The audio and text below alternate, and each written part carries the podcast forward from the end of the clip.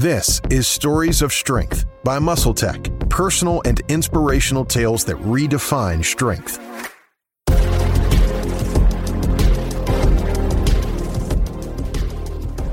Welcome back to another edition of Stories of Strength, a podcast where we share personal and inspirational tales of redefined strength. I'm your host, Jay Cardiello, and with me today is someone who is a true inspiration. Joining us is Chris Norton, former American football defensive back who played Division III football for Lutheran College Norse before becoming paralyzed due to a tackle during the game. Despite being given a 3% chance of ever regaining movement below the neck, he has continued to recover some sensation and mobility throughout his body. I am so excited to have Chris here today.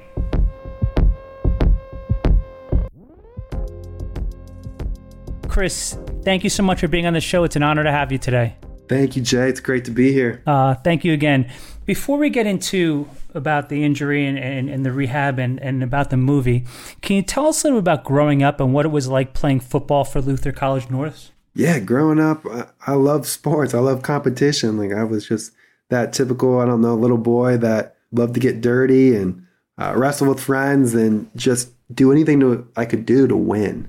I could be rock, paper, scissors, slapjack, uh, war. It doesn't matter. Like I, I love competing. I love you know being outside and just having a ball in my hands. So when I had the opportunity to play, you know, football at the next level, I jumped at it. I could have played basketball actually, but oh wow, you know, being it's 5'11, six foot, and I knew how much time and commitment it takes to pull off a jump shot and the, the ball handling with basketball. Like I, am just not into it. I'll, I'll go with football. I, I loved hitting people. I love being in the weight room, working out with the guys. Like I can do that and I could play probably right away. Uh, I knew going into that, that was my opportunity to get in there early. So entering college, I was on top of the world, big plans for myself. I'm going to be this all American football player, meet the girl of my dreams, and then hopefully make enough money to own a lake house. Or better yet, the girl of my dreams family already owns a lake house. But, you know, the old saying goes life happens to you while you're off making other plans. So true. But I, I love playing for the Norse, and I was slowly working my way up the depth chart before my injury. That was a great mantra. What was that again? Life has what? while you're busy off making other plans, like life happens to you. That is a great mantra. I like that. I really do like that. So, was football the passion that led you to college, or were you pursuing other things like studying or, or any other uh, major?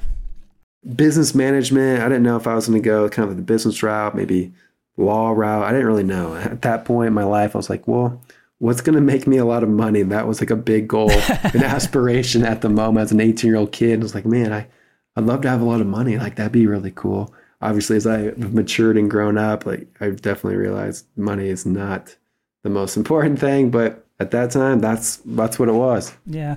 So for many of us who don't know, could you take us back to the injury and what exactly happened?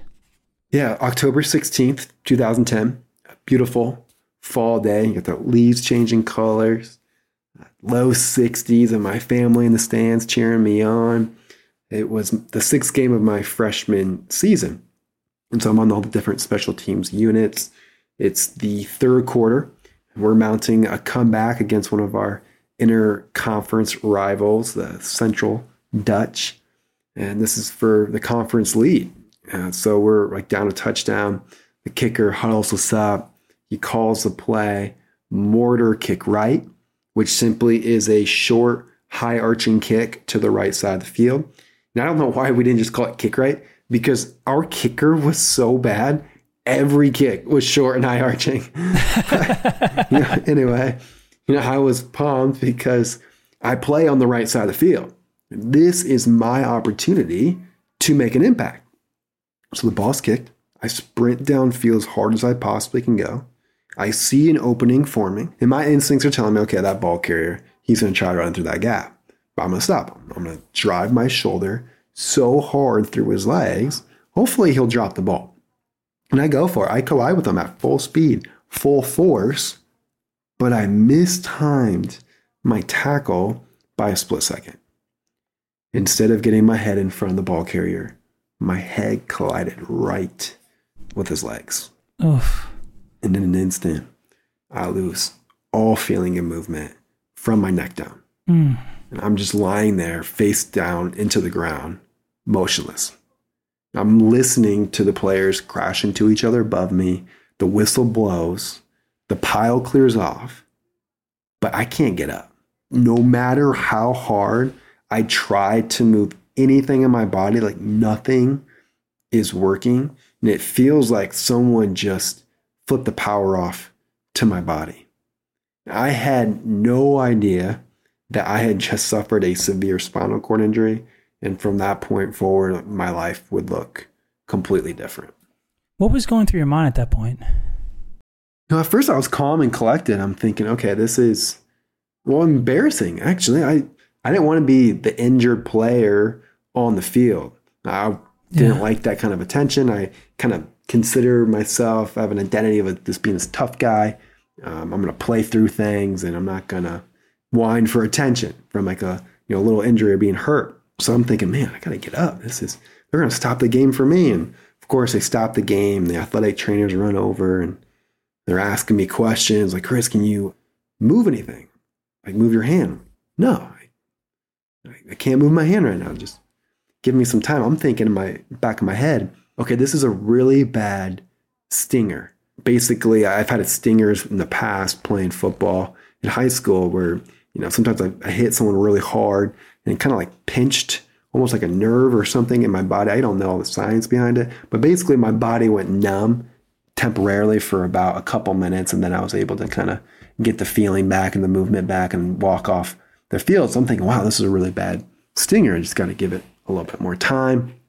But they roll me carefully. You know, there's like different athletic trainers, like a medical doctor, there's a bunch of people there with me. They roll me on my back, and I'll never forget making eye contact with one of the student athletic trainers. And I could just see in her eyes, like, she's terrified. She knows something that I don't. Wow. Uh, the guy that I was talking to, like the head athletic trainer, he was really calm. His name was Chris as well as Chris Cam. Really professional, just kind of a soothing guy. But I could see from her, like, this is bad news. But in my mind, I'm like a, I'm a happy-go-lucky guy. The glass is always half full. It's gonna be okay. Like bad things don't happen to you, Chris. That's what I'm telling myself. Uh, you know, bad things happen to you know people you read about or you watch on television or maybe it's a guest in your podcast, Jay. But there's no way you know something bad is going to be happening to me. It, it just doesn't happen. I felt like I was immune to disaster up to this point, 18 years. Nothing's really gone that bad. Well, you know, as they're asking me questions, the paramedics get involved, and shortly after that, they radio in for a helicopter. Hmm. That's when I know, okay, this is really bad. This is more than just a stinger. And, you know, after 20 minutes, I still can't move anything in my body. And at that point, I close my eyes. And, you know, I, the fear is sky high. And I just begin to pray God, please. I don't know what's going on. I don't know what exactly how this could be part of like a plan for me, but I just beg you, I want to be a normal college kid. Like I love my life. I love college. I, I love being with my friends and all the people I'm meeting. I, I don't want to leave this. I don't want for anything to change. And if that means I have to stop playing sports, I, I'll give up sports. And that was a huge, you know, bargain or sacrifice at the time was the idea of giving up competitive sports because, you know, that was my identity. I love competing. And I will give it up though. Just give me the ability to walk and be with my teammates and I'll, I'll put football and everything behind me. But, you know, little did I know at the time, you know, God had a, a much bigger plan for me than the plan I had for myself. And slowly I, they put me on the stretcher. You know, I'm wheeled across the field. And then, you know, it's typical when you're the injured athlete and you're being helped off the crowd, they begin to clap. They, they kind of cheer for you. And then as an injured athlete, you acknowledge the crowd. You give them a thumbs up to let them know, hey, you're going to be okay. So they're beginning to clap. And I'm thinking about this kind of this typical sports routine of acknowledging the crowd with a thumbs up. And when I try to move my arm and my hand to give the thumbs up, Nothing. nothing happens. After now nearly over 30 minutes have gone by and I just hits me like I've been to so many sporting events. I've watched so many sporting events. I've never once seen a time when the athlete couldn't acknowledge the crowd in some way. And the fear inside me just explodes even more. but now, you know, I wish if I could go back to that moment, I would have liked to have been the first athlete to ever give a thumbs down. Not doing so good. You can all quit clapping now. Yikes. Have you ever seen somebody do the thumbs down though? That was that was my idea. So let's give uh, credit where credit's due. but that was uh, just a, a moment, a scene at the stadium that you know I'll never forget. It was extremely you know eerie, just the realization of wow, this is this is bad. Yeah, as I was watching your movie, I was I was at that point where you got injured came to me, and uh, I had a major spinal injury. I had two. I had 16 surgeries. I broke my spine when I was a uh, track and field athlete at the University of Arkansas, and uh, I had two major spinal fusion surgeries. And I remember just your motivation and your dedication to get wanting to get up and to give the thumbs up. And after everything that happened, where did you find that motivation not to give up? A lot of places, but I feel one of the biggest things is I, I have a faith in God. I just believe that, you know, with God and, and with my hard work, that there's a future for me. Like there's plans to prosper me, not to harm me uh, to, to yeah to give me a future. And I and I believe that. Well as hard as that was at that moment I also knew the alternative of not believing there's a future for me that this is the end of my life that it's the end. Like there there's no way forward after that. It's just like I know my future if I give up and it's going to be sad it's going to be miserable but if I try if I give this a shot and have hope and, and believe that you know maybe I can get better. I don't know what that looks like. Hopefully, at that moment, it was I got to walk again. I got to get back to school. Like those were the driving forces, my why, for me to be like I will figure out the how. I will do whatever it takes to get better, to get back to where I want to be. And so that was one of my my biggest things for me to just keep waking up and I'm going to give this a shot. Now, don't get me wrong, just because I had that belief and that hope that, you know, I think things could get better, I still had sleepless nights. I had nights where I questioned everything. Like, is it really worth the time and the effort I'm putting into this? Like, is it, am I just going to fail? Is this a hopeless cause? And so I had those fears that I had to wrestle with all the time. But one of the things I kept reminding myself too is that, you know, your future will take care of itself when you take care of today. Your future will take care of itself when you take care of today. And so I just kept taking on this, what I call radical responsibility for this day, for this moment, that it's up to me to get better. No one else is going to save me, but it's up to me to do the work and me to keep trying, uh, no matter what it takes, no matter how uncomfortable it is, no matter how hopeless it is. I have to keep trying. I have to find a way forward. And so I just kept trying to motivate myself just one small session at a time. And then I kept then focusing on the progress, right? I, kept making sure I celebrated the small wins, not being completely content with that, but just being able to celebrate that and use that as fuel to keep going, that there's opportunity for more. And so I just kept pushing the envelope and slowly I, I was able to make progress, get some movement back in my arms and my legs. Uh, and I just kept going from there. You know, you speak with so much strength and tenacity. You remind me a lot of a dear friend and someone we had on this podcast was Eric LeGrand. When he spoke about his spinal cord injury, you you speak with that same passion and that same belief, and it's just, you know, when I, when I hear you speak, it reminds me so much of, of interviewing him and also the words of belief that he speaks. Can you tell me about the significance of the mantra, the little things I do extra are going to make the difference between what I can and cannot do? Yeah, exactly. Too you know, what I've alluded to is like, I don't know what the future holds, and, and no one does. But I know that if I keep trying, it's going to create a lot more possibilities than if I didn't. I don't know what can happen, and I want to go go down trying. That's one of the biggest things. I didn't want to have any regrets where I look back and I thought, man, if only I would have worked a little bit harder, if I would have tried a little bit more, if I would have not you know cut corners or skipped a workout or, or skipped an opportunity that and I could have been getting better over, you know, watching television or or doing this or that. I just didn't want to have those moments. I knew I would have sleepless, sure. restless nights if I would ever not try and do everything in my power to get better. I didn't want to feel that regret because I, I, thought about what that would feel like. And that feeling was something, yeah, I didn't want to experience. So I just kept trying and try to think about the possibilities instead of the impossibilities.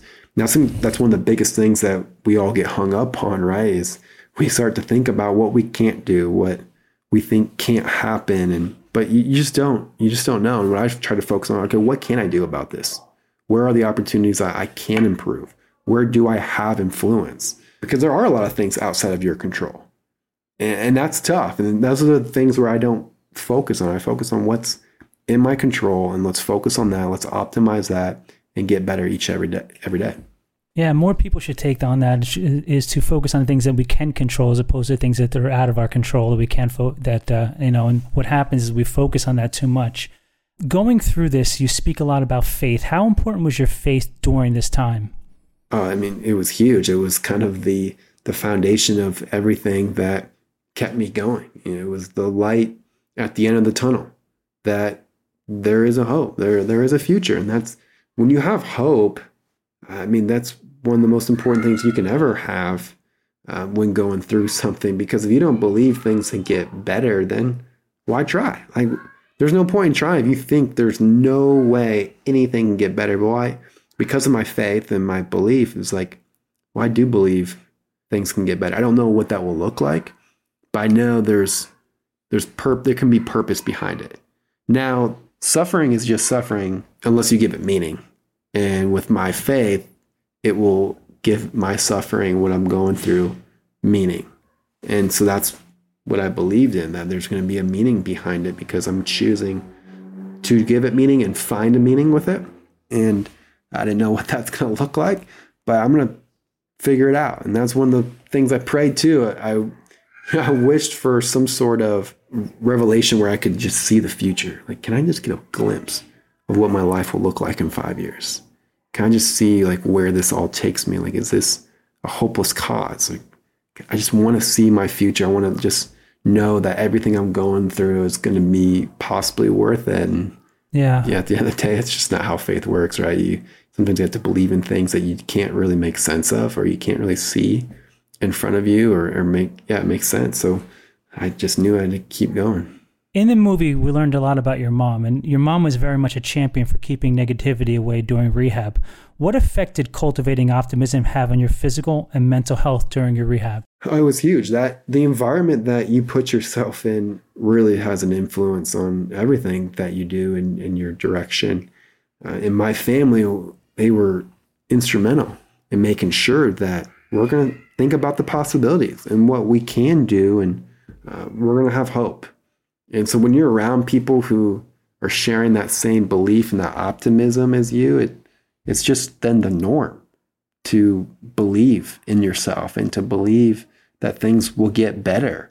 And when you you have that, you, you get motivated, right? But when you're around a bunch of people who, yeah, this is hopeless, it's not going to work out. Let's find something else to keep our minds on, and then that's what you're going to do, right? Like that. It's hard to break out of that and I was just very blessed that the people that I had to spend time with in the hospital, like my family, happened to be very positive, optimistic individuals. And then my, my friends also were on board with that. But I also know too, like you also attract when you're positive and you have that belief, you also attract other believers and people who are positive too. And you can also instill that into them. And also, I, I had plenty of you know PTs, doctors, OTs, people I worked with that I could tell they didn't have that same belief as I did.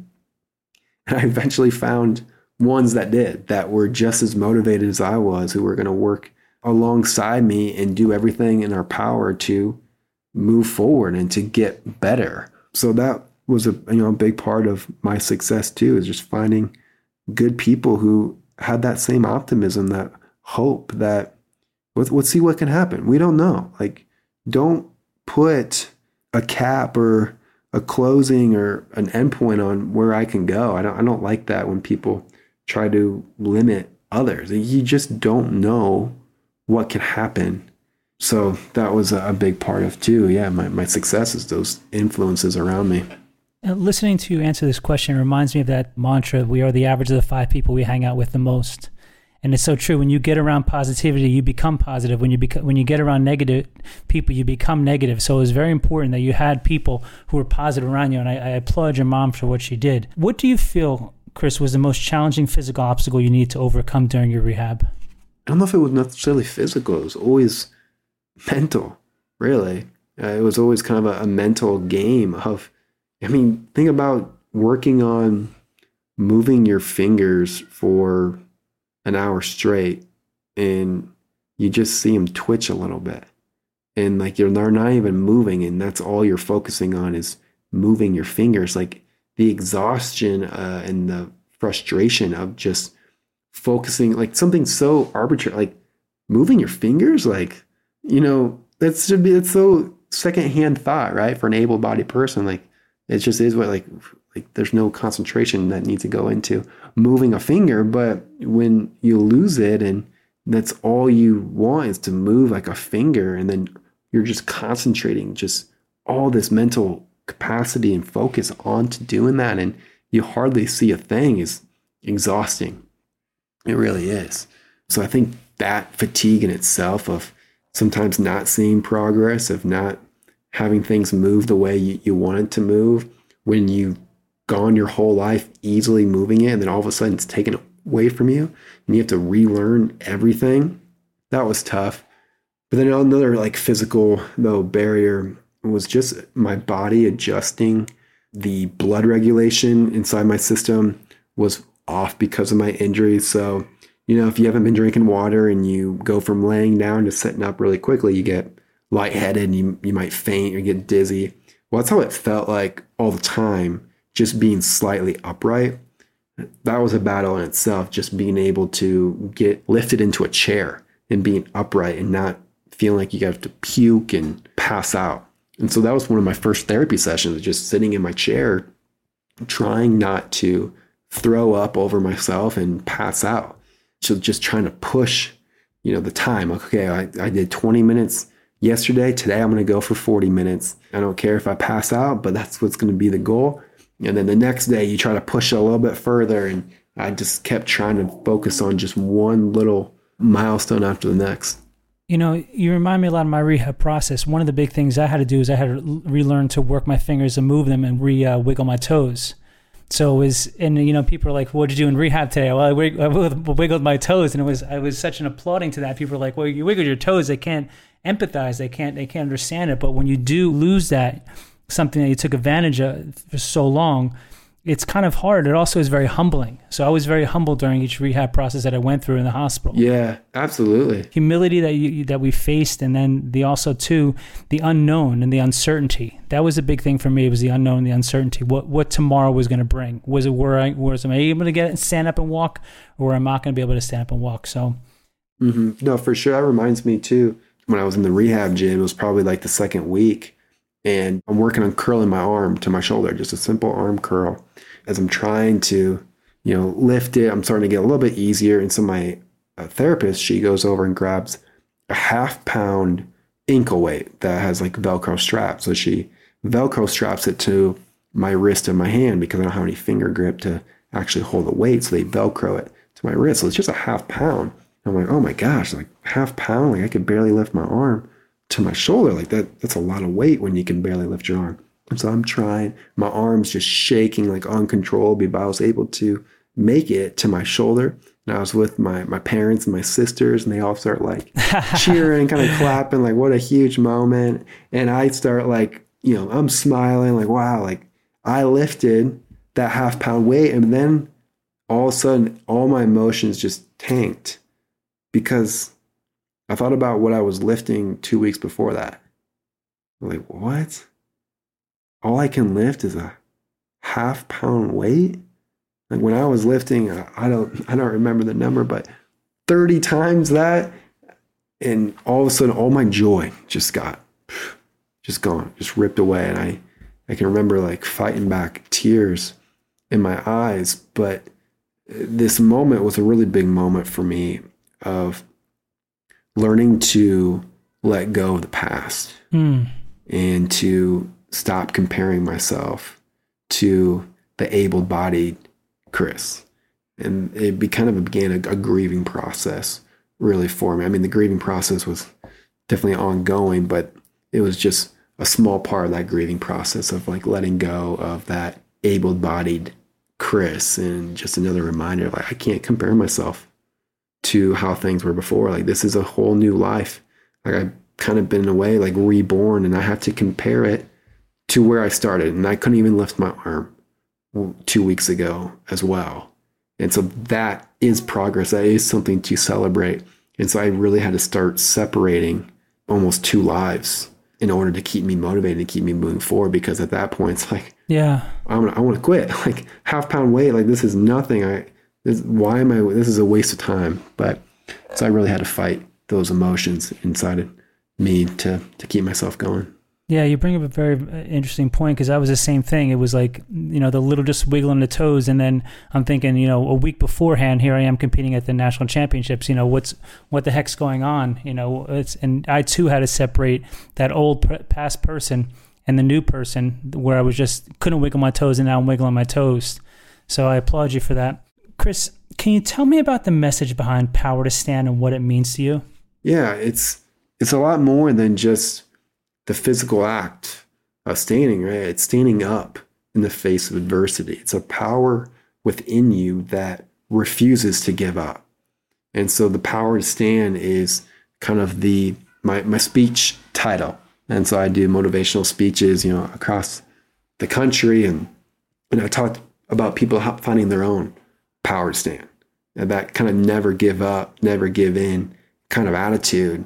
And it's a way more than the physical act. But you know, spoiler at the end, I do stand up Wow. at the end of my speech and to deliver my closing lines. But you know, it's just something that we all have this strength inside of us that we don't even realize is there until we're really met with adversity that reveals a part of us that we never knew existed. And I, I never realized the perseverance or the resilience that was uh, almost dormant inside of me until my spinal cord injury happened. Because before this, if you told me, Chris, you're going to suffer a spinal cord injury, you're going to be a quadriplegic, I'd be like, my life is over. I wouldn't want to continue on. Like that, that's like one of my worst fears is to lose all my physical strength. I couldn't handle that. And I get that all the time. Like, Chris, I, there's no way I could be doing what you're doing. Well, until you're actually met with that kind of adversity and facing your worst fear, um, you don't really know. And, and you're really tested as a person. But I have found that people are stronger than what they realize, and that you, I think it was Seneca who said, you, you suffer more in imagination than in reality. Amen to that. Yes. And our imaginations can run rampant with our fears, and uh, we think there's there's no way we can do this or do that, and and sometimes it comes true. It's like a self fulfilling prophecy when you think like that. But through this, I've realized you kind of got to silent those fears, those negative thoughts in your head, and you are stronger than what you realize. Yeah, a lot of us don't give enough credit to ourselves. We are stronger than than we are capable of, and until our backs are against the wall, we really do not know. Chris, you started the Chris Norton Foundation, a non-for-profit organization dedicated to helping people with spinal cord and neuromuscular disabilities live their best lives. What has been the journey like building it? I mean, it's been one of the most rewarding things I've ever done, and the fact that you're serving others. Like, I don't know if there's anything more meaningful to life than when you can give back to others who who need it or who really want it. If you can just find a cause or a problem that's important to you and help someone make it a little bit easier or overcome it, that's like one of the highest forms of living, in my opinion. But uh, when I was in college, you know, I was getting some of the best care at Mayo Clinic. I was able to get some of the most advanced equipment and technology. I was able to get a lot of my medical expenses covered because I was injured as a NCAA athlete and their catastrophic insurance policy is like a pretty much a form that you have to sign before you can ever you know, step foot on the field, you have to sign these waiver forms. And basically, what it did though is cover all these medical expenses, all these things that most people don't get if they're deal with a life altering injury like mine, because most people don't get these kind of injuries in an NCAA event. But because I did, I had all these advantages. And so when I'm going through the, you know, meeting other people with spinal cord injuries, similar situations with me, and they don't have these advantages, they're struggling to just get transportation, to afford a wheelchair, to get a nurse or a caregiver. It broke my family's heart. And I, so we started a foundation to try to give back to strengthen the quality of life for anybody with a neuromuscular disorder, like any kind of, whether it's cerebral palsy, spinal cord injury, Parkinson's, stroke, you name it. We want to help them uh, improve their quality of life. And so we started giving out grants for better rehab technology. And then we also started the Chris Norton Foundation Wheelchair Camp, which is definitely one of the most fun things that we do every single year is we have a, a week long camp in Minnesota and where kids of all abilities can come with their families as well. It's completely free thanks to our donors and sponsors. But we zip line, horseback ride, laser tag. We do a bunch of just fun things. And it's just a special week because a lot of these kids, when you're in a wheelchair, oftentimes when you go out in public, when you go to your school, wherever you go, you're most likely the only one in a wheelchair, especially at your age when, when you're younger. Nobody else is, is like you. And so you, you're kind of the outcast a little bit.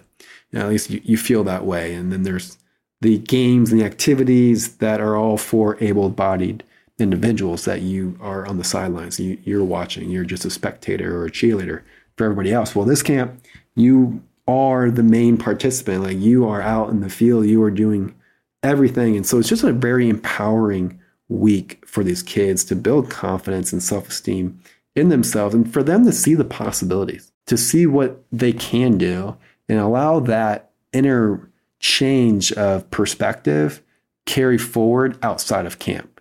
And so when they go back to their communities, go back to their school, they they see more of the possibilities that they can do instead of just, you know, focusing on what they can't. That is amazing. If you ever need a counselor, count me in. I'll be happy to join you and help you out. Oh, that'd be great, Jay. We'd love to have you. It would be amazing. Now, your story was made into a Netflix documentary called Seven Yards. How did that come about?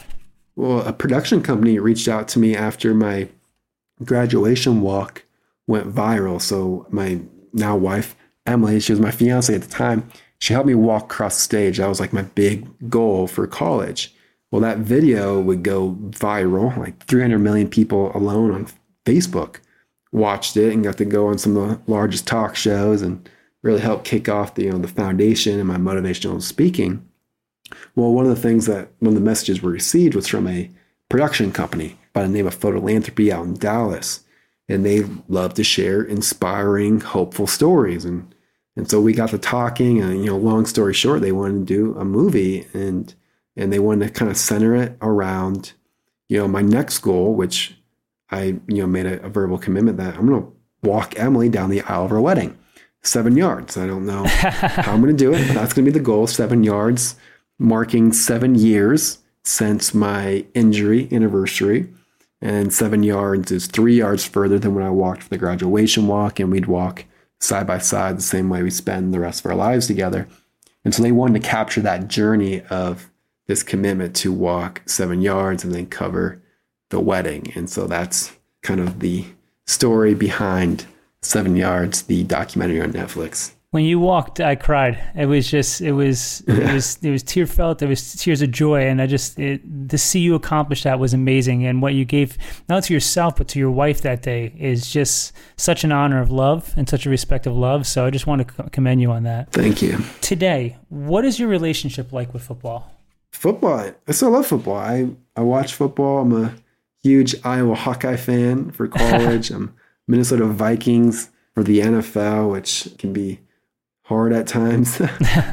but uh, no, I, I, love watching the game. Uh, obviously, you know, before I loved like the big hits and everything, but now that I know the implications of what can come from those hits, those always make me cringe. Uh, I mm-hmm. don't fear for people to get spinal cord injuries. What I worry about are the concussions. I think the concussions are a, way bigger issue and problem in football. I know they're they're trying to find safer ways to protect players' heads. I know they're since my injury, like the year after my injury, they shortened the kickoffs. I know they've done little things like that, like got away with the wedges, pretty much like these two man blocking wrecking crews uh, on kickoffs. Or they're trying to take away some of the more explosive hits that would cause mm. these injuries and the concussion. So I think those are fine to do away with. I don't think it takes away from the game. You don't need a huge blow up hit of somebody to enjoy football. True. Uh, it's still physical. It's still a lot of big hits without the full speed kind of thing. So the, the special teams units, though, especially the kickoffs and the punts, I hope they continue to make safer improvements, which I definitely have seen they have. With your support, motivating others, being a motivational speaker, my question to you is Are you ever going to consider coaching? Because you would be one heck of a coach. Oh, thank you. You know, ironically, I don't think I would. I don't know if football coaching would be in my future, but I would love to be a basketball coach. I honestly, uh, my dad, he was a basketball coach. He actually won a state championship for our, our high school team. Uh, he played it as a player. He won a couple championships. So basketball, like between him and my my uncles and grandparents, like has been like a huge part uh, of the family. And so I've always had them around uh, as coaches. So I feel like I know basketball, like the ins and outs, even more so than football. So I would always, I've always dreamed about being a basketball coach. Yeah, so that I think that would be really cool. But I think it might just be, you know, little league coaching for my kids or something. But um, that's funny you say that. Well, you'd be one heck of a coach, and I definitely want my son to be on your team. So, uh, just with the motivating and, and, and getting through enduring hard times and everything, the things happen later in life the what you could instill in the in the minds of young people could be astronomical. So I would applaud you that, and hopefully you do take on a career as a coach. You know, Chris, with all that you've accomplished, what legacy do you want to leave behind?